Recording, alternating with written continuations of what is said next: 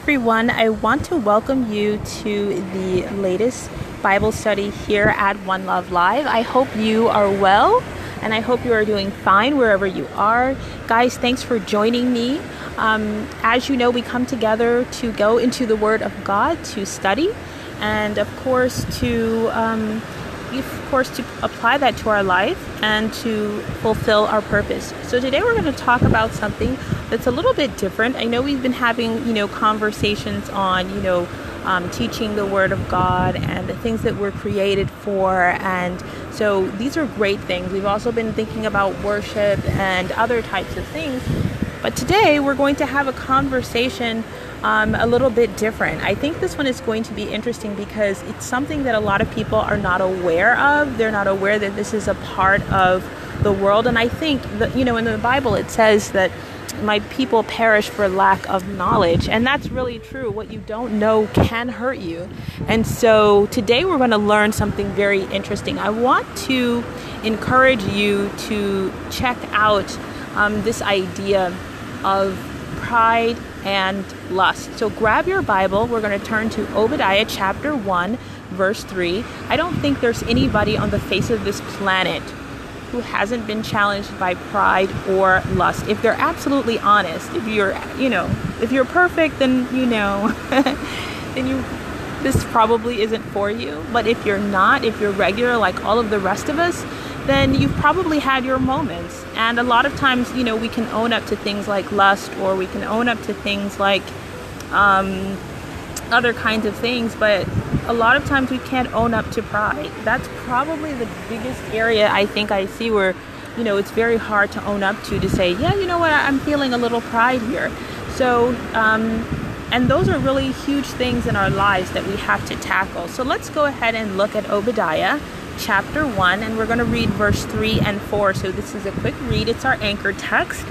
Um, and it reads The pride of your heart has deceived you that dwell in the clefts of the rock,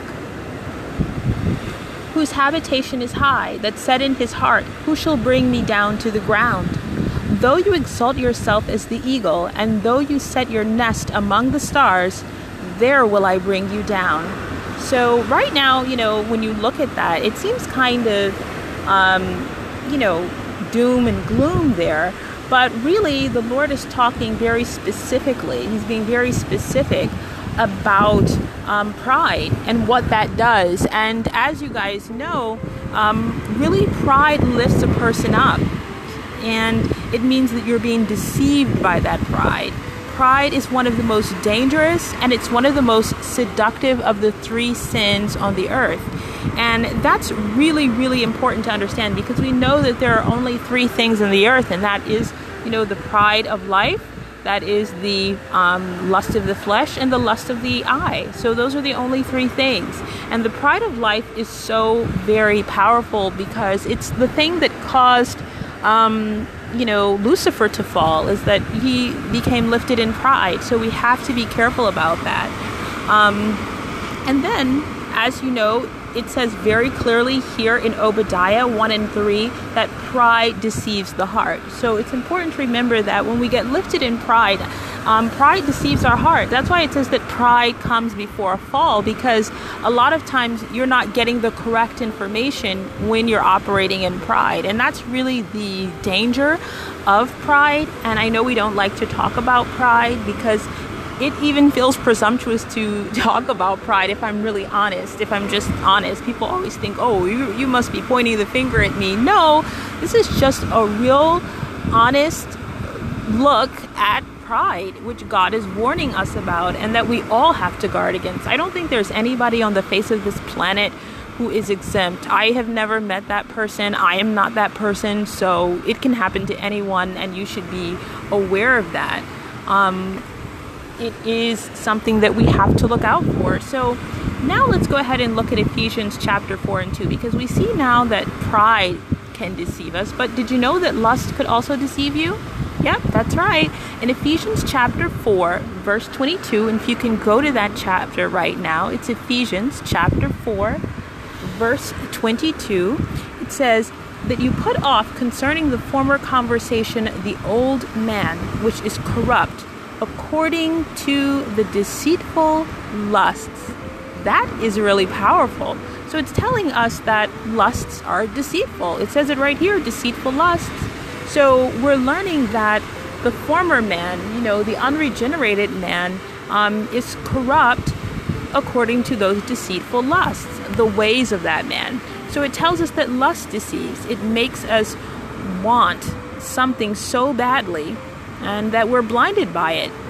And we're blinded by the truth of it. I think that's really the powerful point is that sometimes we're blinded by the truth of what we're trying to get. So let's say, you know, you're trying to get something and you want it so badly, you may not see where it could hurt you. You may not see where it's not good for you. And that is why lust is so scary. And lust comes in so many different forms. It's not just, you know, lusting after another person.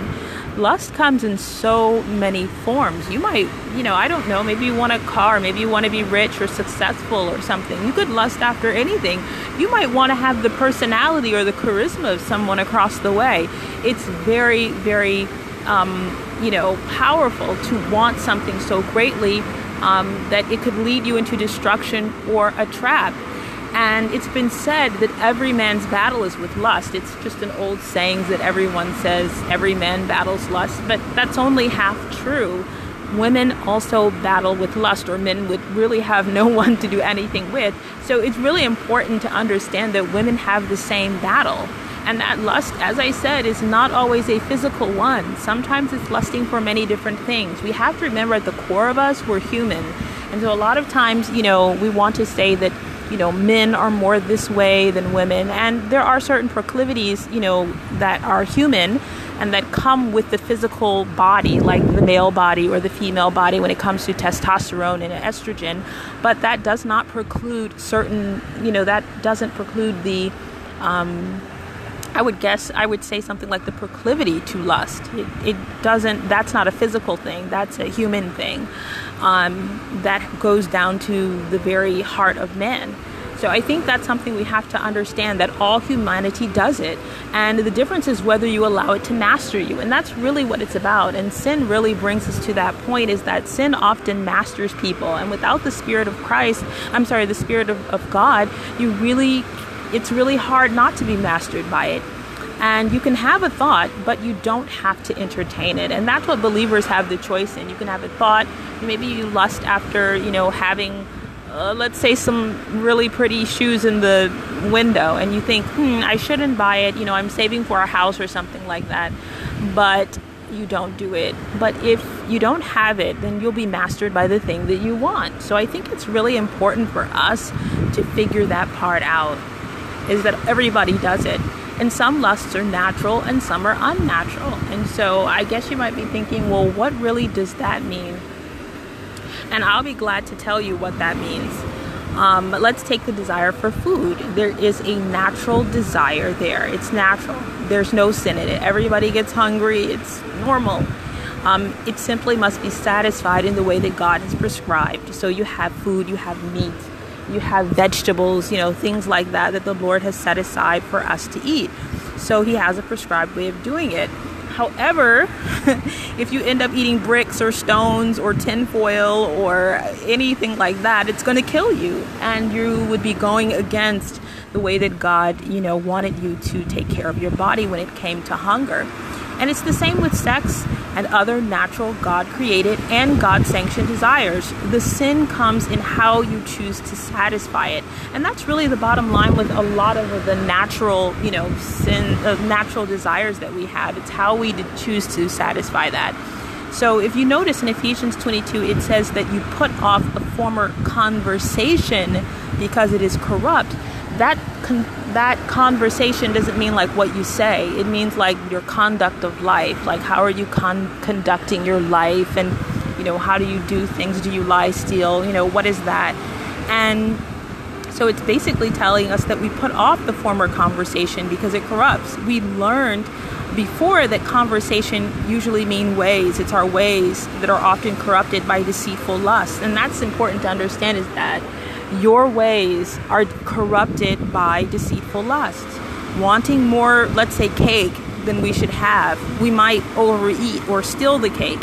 And that is an example of a deceitful lust impacting our ways or our conversation and conduct. So you might want the cake, okay? And then, you know, maybe you're not hungry, you just look so good, you're just gonna overeat it, or you want it so bad that you steal it. Um, that is a lust that's sort of impacted you to the point where it begins to impact your conduct or your conversation, as they put it here, the things that you do, how you conduct yourself in life. And we should never let that happen. And we can only do that through the power of the Holy Spirit. And that is why it's important to, one, know your word, but it's also important to be practicing it and to be praying and being prayerful and understand what it means and to be watchful for it and know that we're not exempt. We can have these desires, we can have these feelings of pride, but we have to be able to combat them. And so it's deceitful because it will always trick you into loss. That's the one thing about the deceitful lusts and the deceitful pride. It tricks you into loss. So you may think you've gained in one area, but you will have lost the most in the most important area. And that is really kind of the point of this um, Bible study is understanding that we need to examine the things that we want, examine the ways that we feel about things in terms of pride, um, in terms of ourselves, and ask ourselves real probing questions. You know, the Bible says, um, I believe it's in Psalms, where, you know, David talks about lying on his bed and trying his own heart. And that's really where it is. I, I want to encourage you, wherever you are, whatever your pursuit may be, whatever it is you're doing, whoever you think you may like, um, whatever you think you may need in life, I want you to ask yourself, you know, are you be- being deceived by that thing that you think you absolutely have to have? Maybe in order to be happy or in order to, you know, uh, get to the next level of what it is you're trying to do. I want you to remember that lust is deceitful.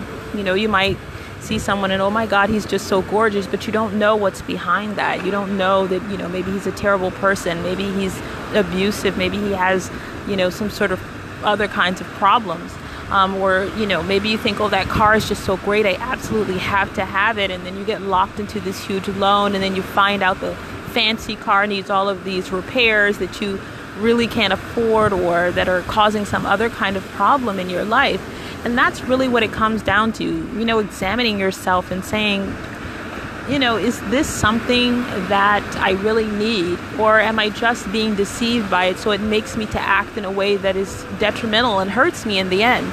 So I want to thank you guys so much for tuning in. I want to encourage you um, uh, to check out um, my Patreon and join that. You can support me that way with a one time gift. And when you join, you get a special gift from me, a thank you gift. And then also, uh, don't forget to uh, support at PayPal. If you've enjoyed these broadcasts, and this broadcast today, I want to encourage you to give $10 today um, by going to paypal.me forward slash Lela Winston. That's L E L A W I N S T O N. And if you can't do that, you can also go to Anchor FM at Love Walk and you can donate directly there at Anchor FM. Guys, thank you so much for tuning in. I pray that this message blesses you. If you need, take a time to read it again. Take a time to read Ephesians chapter 4, verse 22, and also to read Obadiah chapter 1, verses 3 and 4, and see the truth and what God wants us to see. So, guys, thanks so much. Bye.